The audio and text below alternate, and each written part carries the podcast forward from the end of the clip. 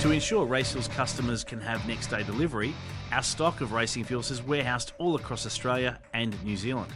Racefuel stock is available via distribution points in Sydney, Brisbane, Perth, and Auckland. And of course, our head office is based in Dandenong, Melbourne. Racefuels distribute and deliver the drums to your workshop, tune house, or racetrack. So even if you're in lockdown, we can get your fuel to you. Find out more at racefuels.com.au. Two of the very best operators. Parked up in the garage. Wow. This has been coming for a long time. These two do not like each other. There are two parts to the story as always. Red flag, this is a suspended ah. race. Hello, everyone. It's the Parked Up Podcast. We're powered by Race Fuels. My name is Grant Rowley, joined by Tony D'Alberto. And we're off and running for episode number 71 of our nice little podcast. TD, how the hell are you?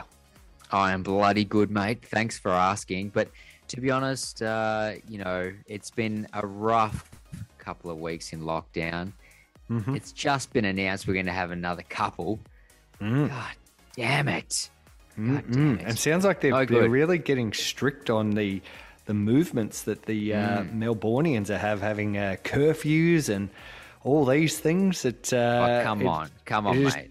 Twenty twenty point two. This is You're a is. parent. You're a parent. So these curfews mean absolutely nothing to you yeah, You gotta Oh, be I, at de- I home definitely I before definitely nine don't- o'clock at night. Wow. Oh, that's right. Mate, I'm No, almost in yeah. bed. No, you're right. You're right. You're you're absolutely right. They they mean nothing. And uh, look, we're not even the ones who are in the uh, gravest danger at the moment. It's it's the old Sydney siders who were uh, copping it the worst, big time. They- They reckon that um, Sydney. I mean, this is I'm, I'm basing this off rumor and other people's opinion. No, no one of any, uh, you know, quality or anything like that. But Mhm. they reckon uh, November is the earliest you'll see Sydney come out of lockdown. Mm, yep. Well, hopefully by then we're up to that seventy percent um, uh, Vaccination. vaccination, which is the only thing that could possibly get it. I think that's the, I think the vaccination is the only thing that's really going to get us out of the lockdown, so we can sort of get back to some normality or the new normal, whatever it's going to be. I actually went and got my second jab today, Tony D. Pfizer Did number you? two in the arm. So I am absolutely good to go. Just uh, book me on the next flight to Los Angeles. Let's go. Yeah, right. I, I've had my first jab um, last Mm-hmm. week. How did you pull up from yours? My first one I didn't even feel, but right now I'm only about three or four hours into my uh, the effects of the second one. So I it feels no, I, I feel absolutely nothing. Absolutely, I would. I didn't even feel the thing go in. I think it maybe No. it's the large size of my man guns that um, you know are just obviously a lot stronger than that little needle the lady put in. Man, you get asked so many questions when you go in for the jab too. So many questions. Mm, mm, mm. Have you got this? Have you had this? Yeah, you get interrogated. Yeah, Oh, yeah, yeah. Um, everything except my, I had a dead arm. I had a bit of a dead arm the next day. Um, But besides Yeah, that, all good. All good. Yep. Yeah, apparently um, with the Pfizer, the second jab knocks you around a little bit, takes a little while to come through. So, yeah, if you don't hear from me tomorrow, it's because I'm I'm in a world of hurt. But you're going to be uh, parked up. Mhm, I will. I might be. I might be. Um, so, uh, but I think it, uh, it should be okay. And uh, young uh, Heath, who works here at the Mighty Network Arts, he uh, he had his he had his first jab the other day Yeah, right. and got completely knocked around. He had a bit of the AZ action. He had some AZ, Ah, and that and that killed him. Number one, absolutely knocked him for. I was trying to make him work all day Saturday. There's no races going on. There was no need to ask him to do any work. But I thought, oh, let's let's just work this guy to the bone, see how much flesh I could get.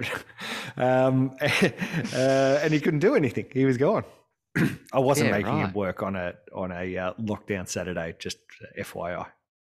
Yeah, but you've got so much work on. Network R is uh, is flying, even though we've got no car racing on. How do you how, do, right. how do you do it, mate? How do you do it?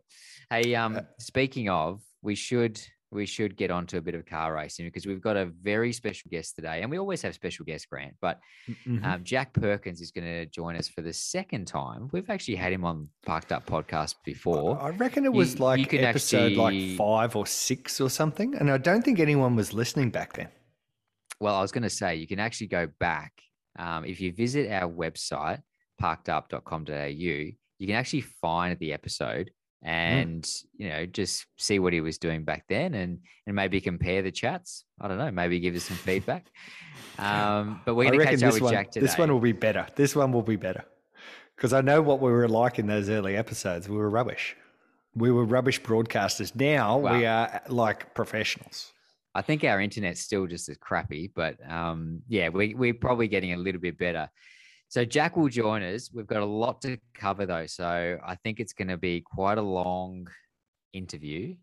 And thankfully, because we don't actually have that much news to talk about, but there is a little bit, a little bit of news. So Yeah. should we bowl into it?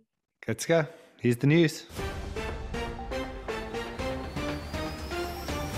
Okay, this is the news. The news is brought to you by motorsportwebsites.com.au. As Tony was talking about, the Parked Up website is made and created by our friends at motorsportwebsites.com.au. So go and check those out.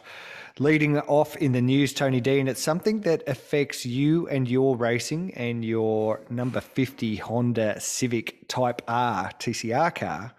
We won't be racing at Sandown, which is a massive shame. The event has been cancelled by Motorsport Australia, which is a uh, which is a real shame because if you wind the clock back two years when we were racing at Sandown in September, the last time we did a TCR round there, it was also the start of the S5000 Championship, and it was a it was just a terrific race meeting. It was a, there was a fantastic buzz around with the start of S5000. TCR was you know really starting to kick some goals and. There was an international driver who actually joined Wall Racing that weekend, Nest, Nestor Girolami, uh, who drove for your team, absolutely dominated everybody. Uh, and it just feels like it just feels like so long ago that that was the case. But we don't get to go to Sandown, which is a shame. But they're going to do a really unique thing by having two events crushed into three days over at the Bend in mid October. So, a lot of racing to be run at the Bend, which kind of sounds good. What's your take on? Obviously, I know you'll be disappointed there's no Sandown because it's the one race where you don't have to pay for any accommodation. You don't have to deal with any of that. You can go back and stay at the comfort of your own home. Um, That is we true. will have to we will have to go to the Bend, but they're going to cram two race meetings into the one three day thing. What's your thoughts? I think racing at the Bend is a great idea. I, I thoroughly enjoy going to the Bend. I just wanted to wind it back a little bit though, because when I received that um, press release, um, you started out, and when I say you, I assume you wrote it. Did you write it? Mm-hmm. Okay. Yes. So you, you started out talking about how TCR are going to have a double round at Tailem Bend. And I was like, another round of the championship. You There you go. beauty. How Perfect. good. Yep. And Great. then I I'm glad you were happy. I, and then I kept reading, kept reading, third or fourth paragraph down. Oh, but Sandown's cancelled. Like, Yeah. you got my hopes up, mate. I was thinking we're going to do more rounds now. The back end of this year is going to be absolutely crazy. And now you've just crushed them. Well, I've given yeah, them. but now I've now you're at the mid. You've got an extra break. You've got slightly longer break before you go double double rounding. And look, I having know, the I'm extra break, worn out. having the extra break, no one wants, and we all want to go to Sandown because it's a great venue and it's like 20 minutes from our house, so um, it's absolutely perfect. But uh, yeah, just these times, I guess it's a real shame. So Look, it's um, not it's not surprising whatsoever, especially with what's going on in Sydney, but also in Melbourne. You know, we've we've already touched on that we're going into a further lockdown, so it was it was probably looking unlikely anyway. And I think it's good to get on the front foot. You know, uh, secure Tailem Bend for a double round. And uh, get some racing over there. It is a little bit of a shame though, because that's a that's a home round for me. Can bring the kiddies, and the wife they can come and watch and and cheer cheer me on but um now we'll just have to have a little holiday over to the Australian Ben, like a holiday resort, really. So I'm sure Steph and the kids will love to come. They really will. I'm sure. Well, That's last time you went, by the way. last time you went to the Bend, Yeah. you had to leave. Like you crossed the line. You'd just wrapped up second place in the TCR Australia Series, 50 grand, thanks. 50k in the bank, and like you fled the scene like you had just robbed the bank. Did you? Did you go to Matt Braid or John McMillan or someone and steal the 50 grand out of their back pocket and just like you had you just you you had to leave very quickly. I did. I did because Steph was about to pop. And um, I was a bit anxious being over there and being so far away from the family. I literally had my car ready to go and I jumped in and drove all night, basically. I think I got back about midnight. But you do these things, Grant, when uh, in those times when your wife's about to pop and the adrenaline's pumping and all those sorts of things. So it was a bit of fun. But um, yeah, not this time. There's no babies coming, but no, very much looking forward to it. It'll be a huge weekend. Do you know the format just yet? Um, I do not. I do not. Okay, But you'll okay, probably ra- you'll definitely be racing Saturday and Sunday. Maybe Yep. you might even race on Friday. But um, I guess there's a lot of lot of uh, lot of things to deal with with race schedules and TV broadcasting stuff. So uh, we'll save some of those news stories for a rainy day. And at the moment, we've got lots of rainy days. Can I just be like a little bit negative for five seconds? Uh, Actually, it could, it could be very positive. It could be very positive. But, Go go for it. well, the way the BOP is in TCR, you could roll up to, t- to Tailem Bend and have an absolute rocket ship under you and dominate two rounds worth. Yes. two rounds worth. Or you could have a BOP like we had at Symmons Plains and have two very miserable rounds. Cool. So Well, that's something to you think need about. to do. Category. Something, what you what you need to do what you need to do is call up all your little Honda mates in all the other TCR series that are operating around the world and get them to to absolutely slow down. dog it. They need to dog it for for uh, for a couple of weeks. And um, Oh, if they do that, then you'll be in good nick. Anyway, something to think about. Okay. Okay, what's All right. next? What what what what racing happened on the weekend? Uh, well, we had some. There is some racing, and let's talk about that very soon. But first, I'd like to talk about uh, some supercars testing at Queensland Raceway. Russell Ingall and Brock Feeney were buzzing around in the Supercheap Auto Commodore. No, uh, no race livery yet for that car. It was nice to just see some cars out on the on the track getting um, getting some track time, which is uh, few and far between here in Australia. Yeah, so I don't know. Why, did you read? why are they did you read? a different livery? Why wouldn't they just Well- leave that livery? It looks so good like that. Just plain. It super is the it is the largest Supercheap Auto Yeah. sticker I think in the history of the world. Well, they're paying the bills, so whatever. It looks good. looks really good. Okay. You know, Well, I hope they don't do some busy livery for Bathurst, and it looks, know, crap. There'll have to be there'll be tons of other sponsors which will jump on. You know what Russell's like. Russell will have been he'll be selling this. He'll be selling this is his this is it's I don't know. Is it though? Is it his last? his last? I'm not sure. don't think Who so. I knows? don't think so. Who knows? I tell you They what, got- though, it's a it's a bloody good opportunity for Russell and for Brock because you know if that that car will be as good as the main cars, and they're getting the opportunity to do quite a bit of testing up that way. So they'll they'll probably go into this uh, to the Bathurst 1000 more prepared than than a lot of pairings. So yeah, it's looking good for those guys. Great. Okay. Yeah. Russell Ingall has done more V8 supercar laps this year than you have. Hundred percent, he has hundred percent. So that's okay. shame, isn't it? He's got a bit of catching up to do. Very, yeah, you'll you'll figure it all when you go up Mountain Straight for the first time.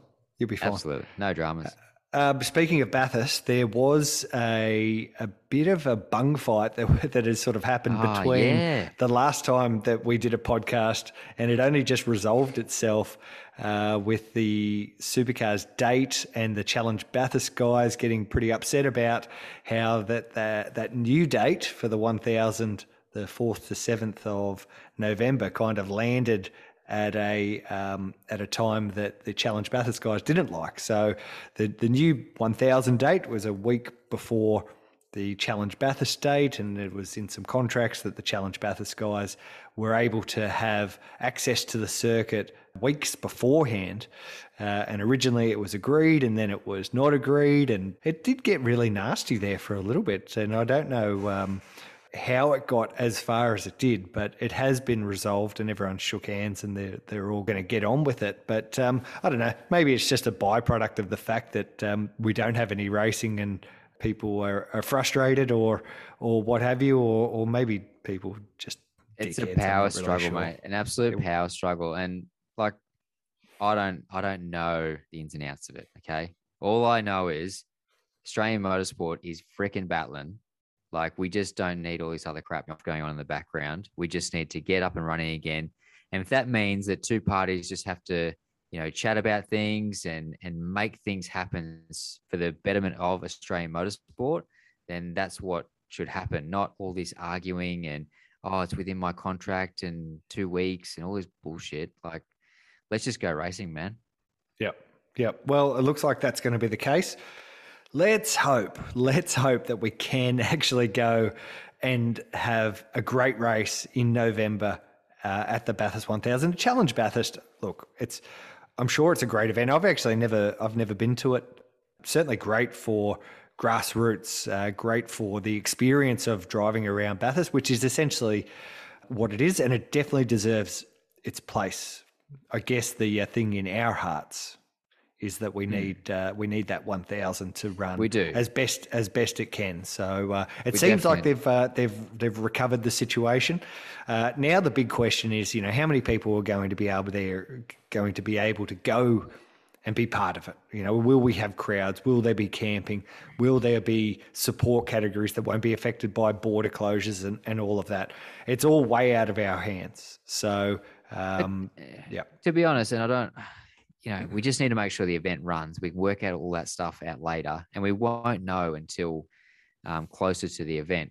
I think the Bathurst International is still a very important event, um, especially um, for people that want to get experience around Bathurst. Um, that want to do a little bit of testing before, you know, if we had the Bathurst 12 hour the following year, um, or a big event like that. It is a it is a very important event. So I think it'd be fantastic if that can still run. Um, and I say that because um, I'm probably going to drive a couple of cars at that event. So if that could run too, that'd be great. Thank you.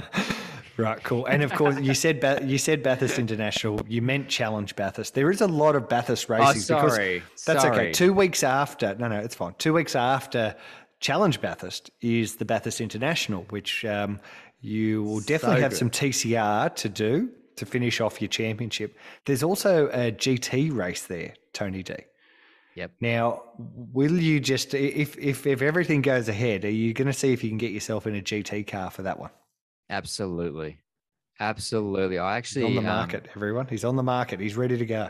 Lock I him in. actually I, I got offered to do uh, the Bathurst GT race at Easter time, and I didn't do it because I wanted to concentrate on my TCR stuff, and that went horrible for me. So if I got the opportunity again, I would 100% take it.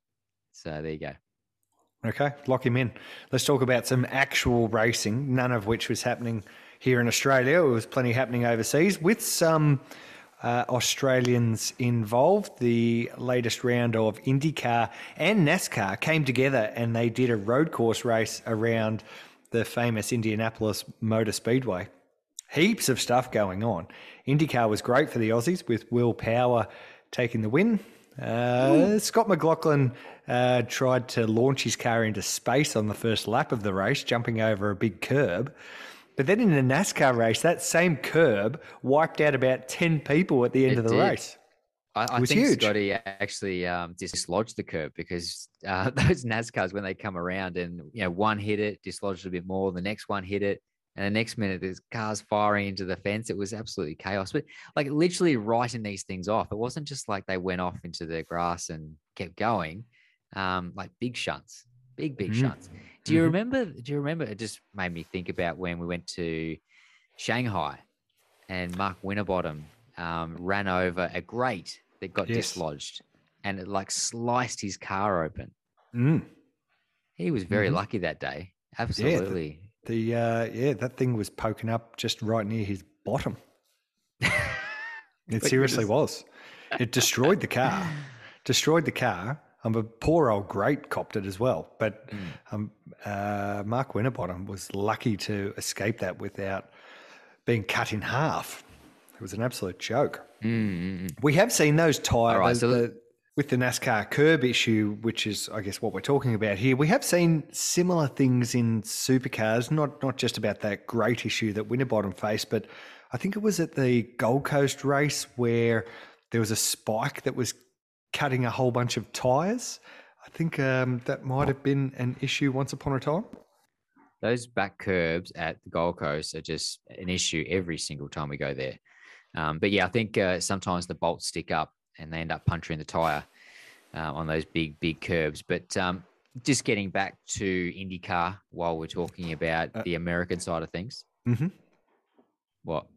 No, no, it's we're just going Oh. back and forward between conversations. It's uh, it's No good? Uh, it's a wild ride for our listeners. It's fine. it's like we've run over the curb. So let's just go back to IndyCar for a second, Grant, because we didn't get to chat too much about Scotty Mack's weekend. Really, a poor qualifying set up a weekend uh, that was for him to cover. It seems to be just the Achilles heel at the moment that that qualifying pace. What do you think he's got to do to try and keep his confidence high right now? Oh yeah, um, I guess just go a little faster would be a great starting point. Do you think if I told him that, that would impress him? Uh, Where have you been my whole US career, Grant? I need you in my box. Get off I've the got to say, when when someone from like corporate or something um, that's had too many beers in the at the race meeting goes, what what what's going on? Like, you know, why don't you just brake a bit less or accelerate a bit earlier? And it's like, mate, if it was that easy, everyone would be doing it. So no, I don't think he'd appreciate those comments. But seriously, um, he seems to have very good race pace. But that quality pace is just, you know, it must be very difficult to unlock. Yeah, and for sure. And look, uh, it'll come. It'll come. If the race pace is there, it's just maximizing that green tire, understanding how the car works or what he needs, what he needs from it. It honestly, it sounds like the simple problems because the the simple rookie things that he that he's dealing with. We all know that he can get the job done. We- He's a fantastic mm. race car driver. We've seen it not not just in in supercars. We've seen him do great things in other categories as well. We know he will be able to adapt. This is the biggest challenge that he has ever had to deal with, and I think he's showing all the signs that that he will eventually get there. I reckon where he might find that little bit of extra confidence is when we get back on the ovals. We saw that he was fantastic uh, early in the season on on those ovals. We haven't had many of them since, and we're about to come up to a few more now.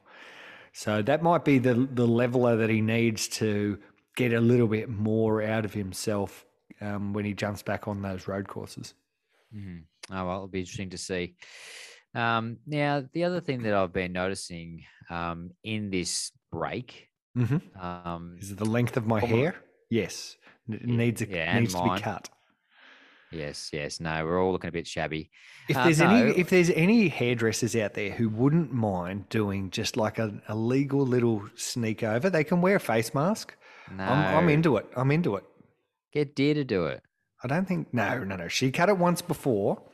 It was during last year's lockdown. I asked her to cut it, and she butchered it so bad that we walked over to your mum's house, and your mum fixed it for me.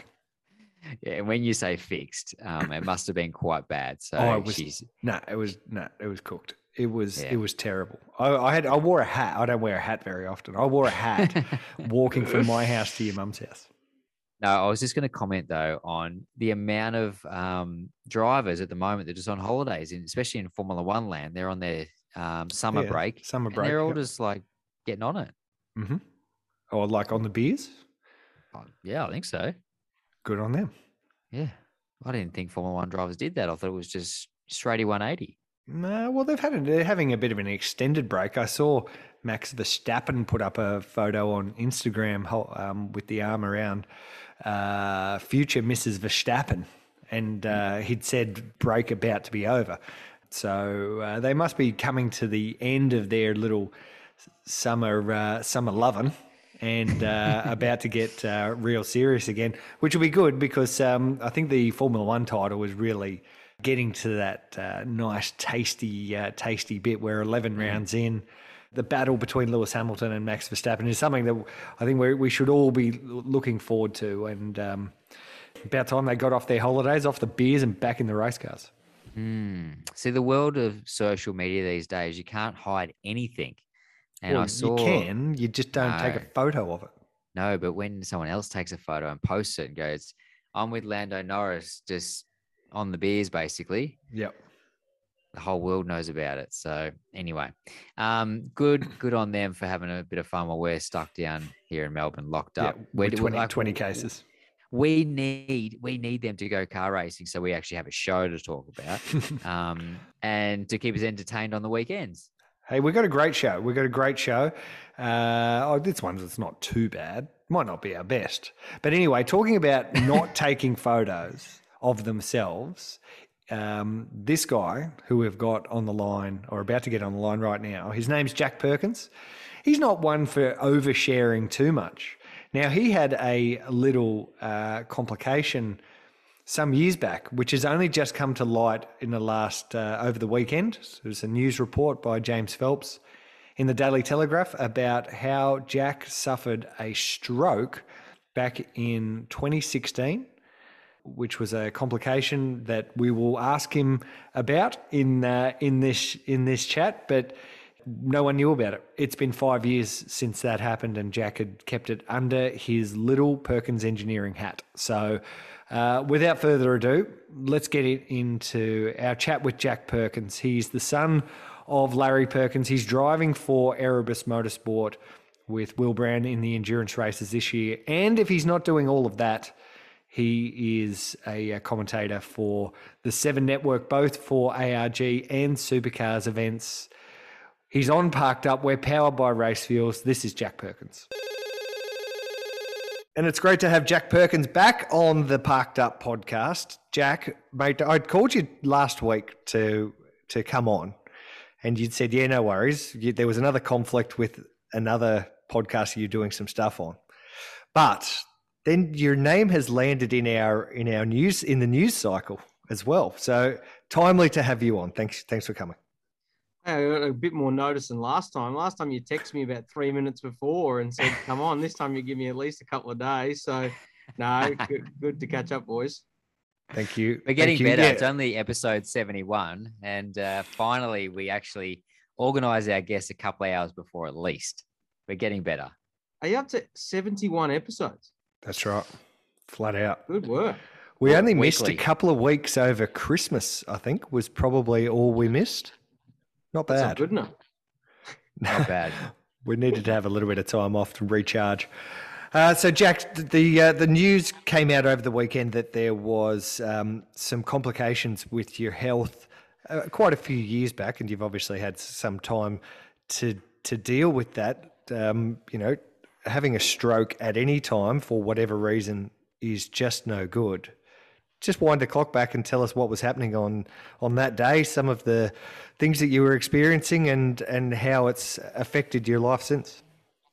Yeah, it's um sort of something obviously that I've lived with for a while, and you know I'm I'm not the kind of person that I don't share my whole life with everyone. So, you know, when I go into hospital, my first thing to do is not take a selfie and whip it up on Instagram. It's kind of just work out what's what the issues are and just work through them and get on with life. And you know, for me, motor racing's been a fantastic motivator to not just be healthy, but to make sure that nothing's getting in the way of what you want to do in life. And um, yeah, it was back in 2016, um, around about May. I woke up um, kind of with a dead arm. Um, you know, most people probably familiar with when you you sleep on your arm. You know, your head rests on your arm or something, and you lose a bit of that blood flow, and you get that feeling. I, I had that, but um, kind of from the fingers right up to the elbow, and uh, it was a it was kind of a worse feeling, um, like a bit of a paralysis actually.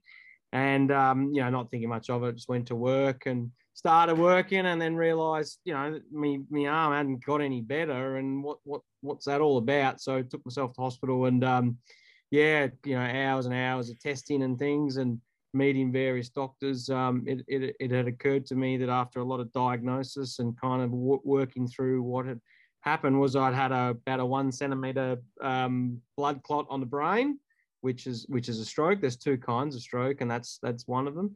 And um, and that was it. So we spent a lot of time then in hospital making sure there was not going to be any more initial re- repetition or complications, and then kind of try and work through what caused it. So over a period of I think I was about 12 or 15 days in hospital, we kind of established that it was three uh, likely scenarios that caused um, the blood clot. One is that I got diabetes.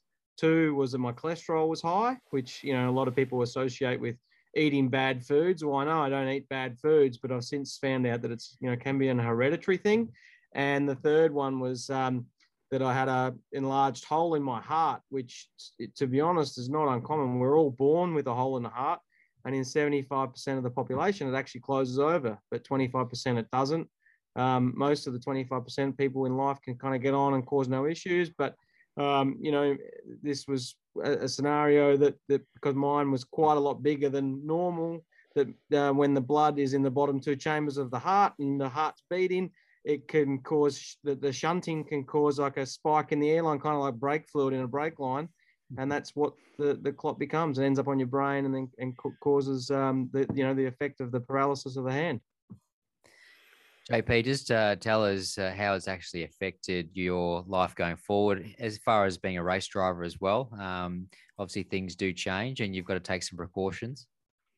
Yeah, well, f- for me, um, you know, it was kind of it's it was almost 10 years since I'd been diagnosed with type 1 and it was kind of like shit this is all happening all over again a bit of a life changing event and you know, at 29, even in your 30s, 40s, you don't, you know, if unless it's happened in your family, you don't kind of understand what it all means. So you start to educate yourself on what's happened and and and you know you just start learning uh, something that you you know you may not have learned much about before and, and for me the the moment where it became really serious was when the neurologist in hospital said that I could cash in my life insurance and and that's because a lot of stroke people um, shouldn't say people, stroke victims, um, find themselves not being able to go back to work. And then that's why they say you can cash in your life insurance because your, your ability to go to work and earn money for the rest of your life might be in jeopardy. And I mean, the dollar amount's quite an attractive proposition, but for me, motor racing's kind of worth more than the money. So, um, you know, I wanted to keep going to work and keep racing and just sort of set about making sure that my team around me, the health um, uh, healthcare professionals, um, the specialists, and everyone were happy with what I was doing and happy with going racing and happy with with um, getting on with it. And once I was able to finish all the rehabilitation and getting my hand strength back and all that kind of stuff, um, thankfully I haven't had any side effects. Um, we we went in for a procedure to fix the hole in the heart, which is um, a, a, a, heart procedure where they they place a, a, a bit of metal in the hole and it kind of put a couple of washers on either side and elastic it up, and, and then the hole's all kind of blocked up. So uh, that's called a PFO closure, which which I had, which was an interesting thing. And um, yeah, thankfully I've just kind of been able to get on with it, and and you know they, they suggest that the side effects are minimal, and hopefully we just you know keep on top, keep living healthy, and and doing all the right things. You did do a very good job of keeping that quiet. I mean, I I knew nothing about that whatsoever, because um, you know you kept racing the whole time. There wasn't sort of a, a a change in that side of things. So, um, was it what time of year was it? Was it leading up to enduros? Did you miss any racing? Did we did we just sort of miss it ourselves? Um, I just I, I it was around about May. I was meant to go to the Indy 500, um, and I didn't go. Um, must have been around about that time. So yeah, that's May. Um, yeah, big big breaks in the calendar when you're when you're a co-driver that time of year. Um, but you know, I I I kind of I say it, it was secret, but it's because I just didn't need to tell people that didn't kind of need mm. to know. I mean, the medical team knew. Um, um, all my my my friends and family, I guess, knew um, because you know I'd spent quite a lot of time in hospital. Um, but uh, I, I, guess um, you know, and then you know when when when it was uh, time to to keep my, my, my license and things. Obviously, um, you know, you need to be transparent with your conditions, which we were, and submitted all those documents. So when I say not many people knew, there was still quite a lot of people that would have known in in the hierarchy, if you like. But um, yeah, I just choose to keep it to myself and just get on with it. And you know, straight away, I knew that I needed to prove to myself that I was fit enough and uh, got the strength back in my arms. So I got back in the sports sedan maybe a, a, month or two after and won three races, got a lap record at Winton. Um, so you know, felt like I hadn't sort of forgotten how to drive, and then maintained the fitness. Picked picked out a fun run in Melbourne, which was 10 k's, and you know if anyone had seen me in and out of hospital, I didn't want anyone to suspect I wasn't fit, and just get on with it really. So, and that I guess you know, I guess now I talking about it, I, I, I feel like I want to try and um, you know, I've worked with the diabetes charities now for 15 years, and I read stories about people that have strokes and whatnot, and I can relate. And you know, previously I haven't felt comfortable talking about it, and now I do. So, if I can help a couple of people in the community, then, then it's a bonus. But I'm under no illusions. There's heaps of people worse off than me, and and I'm just grateful that what I've gone through hasn't kind of prohibited what I'm doing moving forward. Now, what I took out of that, Grant, was that clearly we're not in uh, JP's uh, little friend network, uh, best friends. I'm well, hoping after the Parked Up podcast today, we're going to sneak in there. We're we're on a need to know basis, and that uh, and I think that is perfectly fine. And we thank you very much, Jack, for sharing that uh, for sharing that story. And you're right. If it does help, you know, just one other person, then uh, then then I think you've um, served your purpose perfectly well, um, mate. There's there's heaps going on in uh, the supercars uh, and motorsport, and when I say heaps, I mean absolutely nothing. We're absolutely parked up. I was, it's uh, I was wondering nothing, where, you, nothing. where you're going with that, Grant. I'm thinking, oh, if it's heaps going on, I'm kind of missing out. now, now you won't you won't do selfies of uh, you know when you're laying in bed, um, you know having a stroke or or whatever, but uh, you do do quite a few videos and and give the social world quite a bit of an update on where things are at in the Perkins engineering world, and that looks pretty busy. So um, you know you've got restos going on. Uh, there's a there's a Perkins engineering book coming out really soon.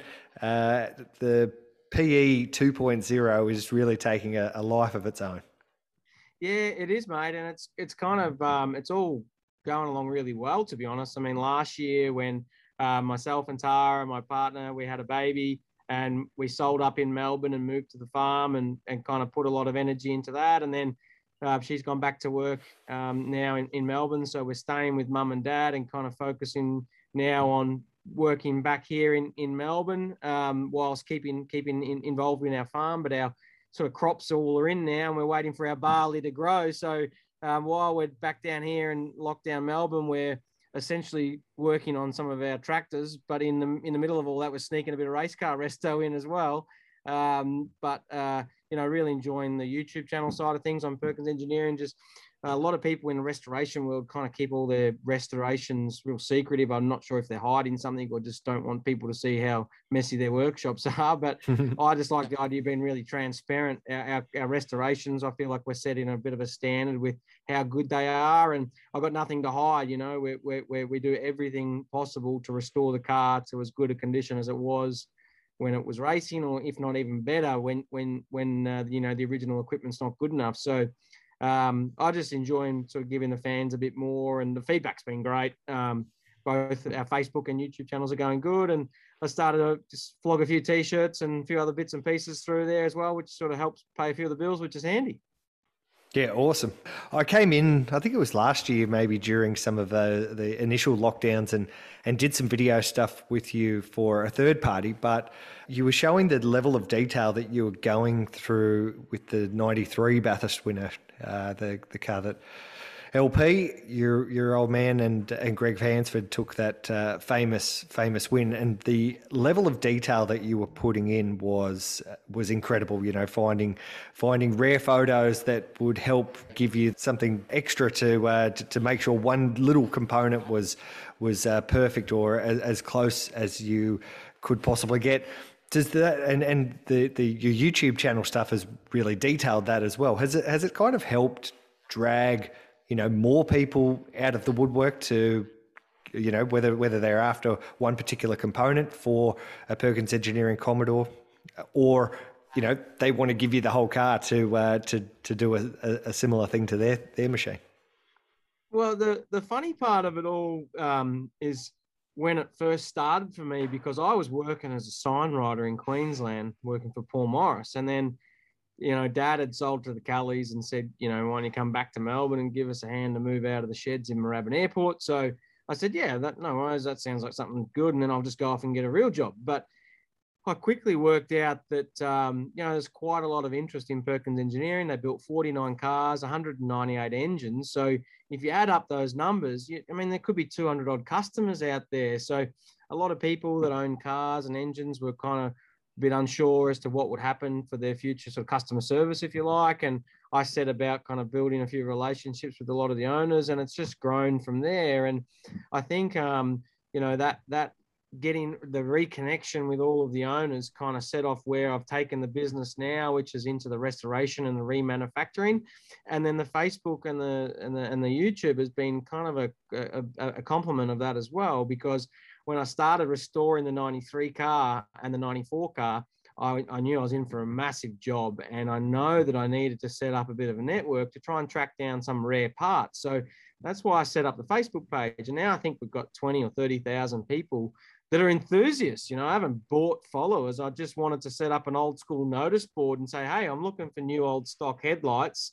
And then someone from Goulburn or Perth or Darwin, you know, that's interested in what we're doing can kind of help us all out and everyone gets together. So um, I feel like it's been a great kind of sounding board and people get really interested. And now, especially when people are stuck, locked down in all this current crap we're in at the moment, um, people can kind of see what we're up to and ask questions and kind of integrate, um, you know, with some of the projects they're doing in the shed. I mean, last year through COVID, I got so many people writing to us, come in, we build their engine or restore their car or help them restore their car because there's no uh, international holidays happening at the moment. So the um, the toys in the shed are getting a bit of love at the moment, which is kind of cool as well. So it's just it's just cool having a bit of a network there, and you know, Dad's been you know got a tremendous amount of followers there, and it's just cool that people are interested in what I'm doing with with what he started.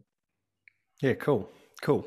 Now uh, Perkins Engineering built 49 cars, and they'll be chronicled in the in the new book that yourself uh, and Aaron Noonan and his team at AN1 Media are currently putting together. I'll ask about that in a moment, but you built 49.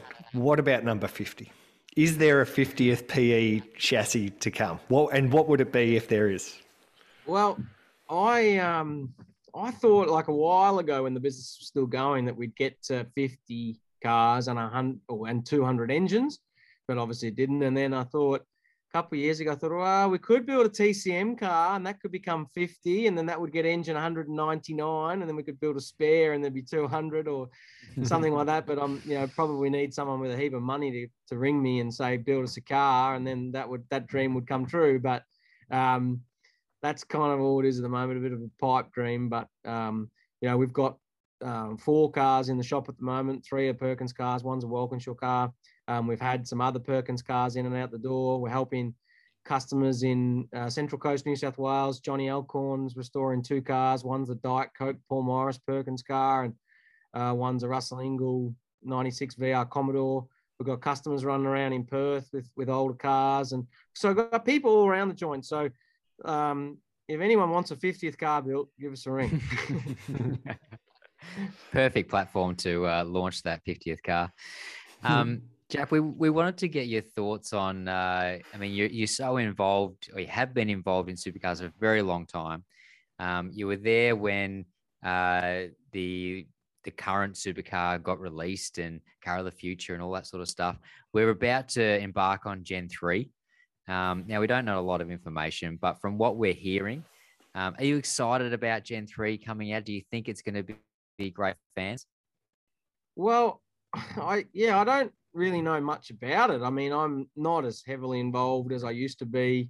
Um, clearly, I'm just involved with Erebus as a, as a co-driver and um, obviously working with Channel Seven and, and the TV guys. But um, from from from what I understand, it's you know there's there's plenty of good ideas. But for me, you know, I guess um, if if if I was a team owner if I was interested, I'd I'd be just wanting to make sure that it's cheaper and and that the entertainment side of it is is as good as it can possibly be for the fans. So I'm not going to buy into any of the other the sort of technical arguments of it all. But you know, someone asked me, "Hey, why aren't you running a V8 supercar team? It's too expensive."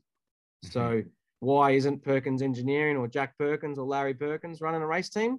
It's too expensive. Um, so if you don't make it cheaper, then you know we won't be interested. Um, and if you do, maybe we could be interested. And I'm sure that's a conversation that many people in Australia would would, would have. So hopefully um, that's the that's the outcome of the cars. They're, they're a bit more cost effective, um, and and the racing is just you know on track is just superb. And that's that's what all we can hope for. And um, I sort of take my hands off the conversation. And hopefully, someone that's getting paid a lot more money than me can answer those questions and sort it all out. Now uh, you're joining Erebus for the Enduros this year. Um, obviously, we're not going to get a lot of lead up to Bathurst this year, and we just all got our fingers crossed as co-drivers that Bathurst still goes ahead, and uh, we get to actually do some racing this year. You did do a race up in Townsville recently. Um, it was a little bit short-lived in one of the races there, but um, was it good to get your your uh, backside uh, back in a race car? And uh, did you forget how to do it, or did it come back all pretty quick? Yeah, it was crazy when I kind of thought about it. It was the first race since Bathurst last year. So we're in July. And I mean, yeah, it was crazy to think it'd been so long. But uh, it, was, it was a bit of an annoying kind of situation in the end because, you know, I, I, I wasn't planning on racing in Townsville. I'd, um, we'd done a deal to drive a Walkinshaw car at Winton with Eggleston Motorsport and, and Brad Neill, who was racing the Bathurst unfortunately um, got got cancer and had to step aside. And you know, um, we were going to keep his entry alive and and run that car at Winton. And um, we tested, and um, I actually got Robbie Starr from Walkinshaws to come and run the car, and tested really good. And the car was really competitive. And then Winton got cancelled.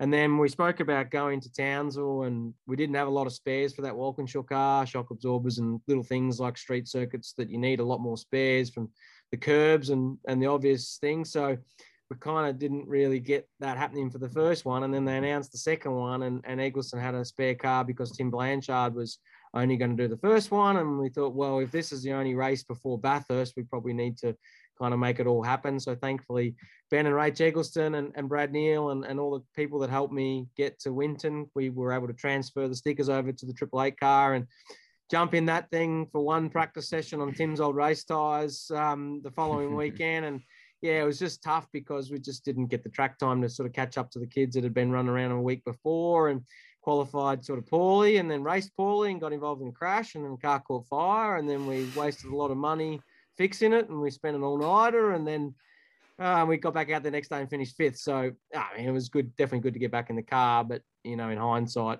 it would have been cheaper to stay stay at home.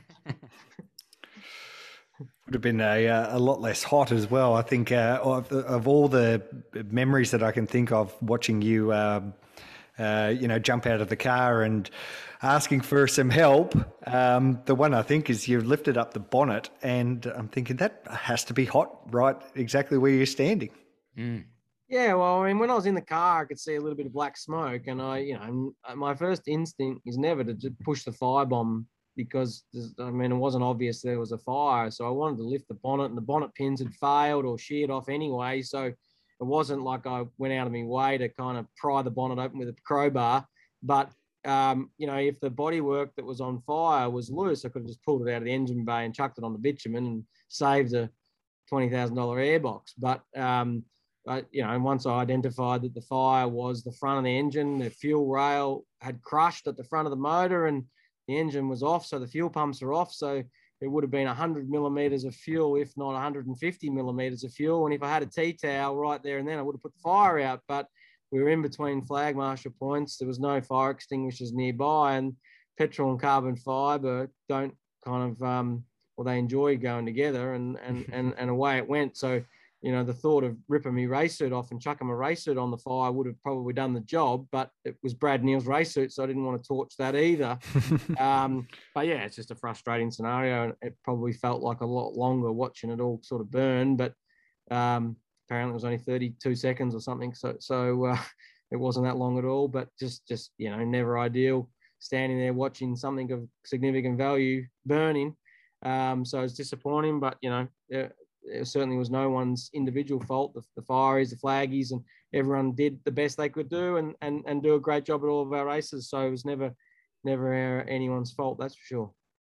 Yep. Now, uh, like to escape that weekend with a fifth place, it must have been a nice reward. But obviously, the reason you did it was to get yourself right for a big race come the end of the year, uh, usually October. This one will be in November, of course, as you said before. You're teaming with Will Brown for Erebus Motorsport. They've shown reasonable speed and some pretty some some good consistency as well. Um, you know, maybe not as much as as they would have liked, what are you thinking ahead of this year's great race? Yeah, well, I mean, I, I remember reading a lot of stuff late last year about Erebus, and, and a lot of the media were pretty keen to write them off. Some of the other teams pretty keen to write them off. But when I spoke to Barry and sort of, I think it was around about November last year, and did a deal um, to do Bathurst, I knew full well cars were fast. Um, the team's ambitions and, and goals never changed, and lo and behold, they got two rookie drivers in the top 11 in the championship. So um, I dare say a few of those uh, journos probably deleted a few stories or some comments. But I mean, when you've got fast race cars and you've got, you know, a, a motivated group of people, um, the last piece of the puzzle is just to get the, the, the drivers and the cars to perform on a race weekend. And when you're in that window, you're in it. And, you know, like Anton and, and, and Reynolds were, were competitive drivers the last couple of years. And, you know they weren't doing it all themselves. Um, so the team for me had no nothing to prove, and I think they're showing this year that they've got good fast cars, and you know I think it's impressive what both Will and Brodie have been able to do. Um, Brodie getting the podium at Sandown, and I mean Will's probably impressed me um, a lot more in the last couple of rounds, just with the consistency of being competitive. It's not flash in the pants type stuff. It's genuine top five, top six kind of speed. Um, so no, it's really encouraging, and and Will's super quick at Bathurst. So is Brodie. and I know the whole team's fairly motivated. And if you look back over the last six or seven years, um, Erebus are about the only team that have been able to knock off DJR and Triple Eight. So I think um, I think come Bathurst that, that that they know what it takes to win. They got those good Walkinshaw engines, and um, hopefully we can, like you say, get racing and get into 1,000 because I think we, you know we're going to be pretty good. Hopefully. Very good, very good. And mate, uh, just just lastly, not only have you dovetailed uh, the, the your racing stuff and all your Perkins engineering stuff, uh, but you've been doing a fair bit of uh, TV as well, and and doing such a good job at it that uh, you know not only are you doing the ARG uh, stuff for Tony's TCRs and the S5000s and all of that, but um, the guys at Seven have picked you up to do all of their uh, all of their supercars events as well. So uh, that, that's a nice little uh, tick for you from uh, from the network to to have you involved. Will we see much of you w- with microphone in hand come the 1000 to sort of uh, give you something else to do over over that big race weekend? Well, I, I, am enjoying the TV side of it. I mean, I, I, I, just like the sport, so I find I kind of find talking about it and kind of trying to relay my experience and my understanding. I, I try and relay it in a way that you know a punter that's got no experience can kind of understand it, and and with a you know I guess a bit of a, a younger outlook on it all. So yeah, I've, I've really enjoyed um, not just the supercar stuff, but obviously the ARG stuff. Working with with the with the two teams has been great. I mean, there's some really good people involved in in both um, categories, if you like, um, and and, kind of just really you know, we were all just missing going racing. But um, I, I, wasn't able to go to Darwin with Channel 7. I was meant to be there, um, but couldn't because of the Victorian restrictions getting up there. So hopefully, mate, when we get racing again and, and those Channel 7 events um, happen, that, that, I, that I will be part of it. Um, and uh, yeah, certainly be keen to be involved with the with the Bathurst side of things as well. Um, as a co-driver, clearly not always in the car, so hopefully we can um, be involved with the, the broadcast as well with Barrett's and the rest of the team. Um, so yeah, looking looking forward to that. But we we spoke about. I want to go back to the uh, the Perkins Engineering book because young Tony. Hang on, no free plugs on Parked Up. Thank you. Hang on. Hey, wait, hey, wait, wait, wait for the advertising. Wait for the, the sponsorship deal to come through. There's no sponsorship, but Rowley, you don't make the book, but TD's in the book. Having driven a Perkins car with independent racing cars, I've been quite heavily involved in, in the um, putting the together of the book the last couple of weeks, and um, You yeah, beauty. Tony D'Alberto gets a run in there in the. I didn't even uh, think of it's that. Wynn's down the side of that rocket. Yep, yep. We had Wynn's uh, and Marty Brandt running the car. That was a bloody. It was a good car actually. We, I drove it the year after Paul. That's right. Yep. Yeah. So chassis 37, and you put me on the spot now because some of those cars I get a bit mixed up, but chassis 37, and no, it's been great. To be honest, that book's going to be really cool. So, um, not to have to have a shameless plug, but trying to integrate the uh, Parked Up podcast into the Perkins Engineering book. No, no, definitely looking forward to that. So uh, the book, Jack, will be available when? Tell us. Yeah, so we've been open for pre-orders uh, for most of the year through through uh, Aaron Noonan's V8 Sleuth. So if you want to not miss out on a copy, jump on for, for a pre-order, um, and then the book. Hopefully, um, if we meet our deadline for printing, it should be ready by the end of September, if not early October. We were meant to have a, a launch and have books for sale at the, the original Bathurst date, so um, that's still going to happen um, for us in terms of, of getting the, the books ready. Um, but clearly, obviously, with Bathurst a bit later on, they won't be for, for sale at that event until that happens, November, whenever that may be. Um, so, yeah, jump on the Sleuth website or hang out until Bathurst and we'll, LP will be there signing a few books, no doubt. Well, actually, they're already all signed, to be fair. They, he signed them all uh, already in, in the part of the production process. So you can maybe get him to personalize it for you at Bathurst. Awesome. Awesome, mate. Well, we look forward to it. It sounds like a great book. Uh, glad to hear that you're uh, keeping uh, keeping busy during the uh, during the break. And mate, really looking forward to seeing you back uh, back behind the wheel of a race car or a microphone, or whatever the case. If either of those two things are happening, it means we're at a racetrack going racing. So that's the most important thing. Good on you, boys. Yep, you too. Look forward to hopefully seeing you next time at the racetrack, not on these computer screens. Thanks, Cheers, Jack. mate. Thanks. And we thank Jack for his time. Of course, when you go and buy your Perkins Engineering book at the V8 Sleuth website, there are five other books that you can go and buy as well. I was going to bring it up with Jack, but I thought you would sledge me too much. But now that Jack's off the phone, there's five little kids' books that you can buy while you're on the V8 Sleuth uh, page there. So you can pick those up um, on you at the checkout. At the checkout. Like Well, at guess so. Coles or No, no. Well, you have to click the button checkout to, to complete a transaction. Don't complete your Perkins Engineering transaction without buying at least one of those little kids' books, please. Uh, put him out of his misery, folks, and uh, please buy all the books available. Thank you. Yes. Just all of all of the books. Empty. Yes. Yes, please.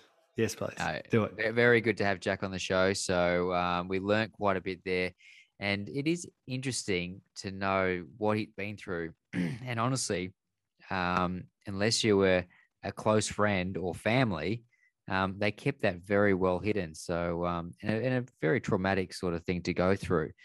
Um, but yeah, looks like things are all going fairly well. And he's had to deal with quite a bit of health issues um, over the years with his diabetes, also.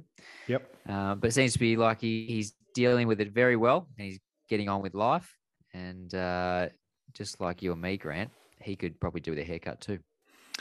Yeah, he does have uh, he does have good hair.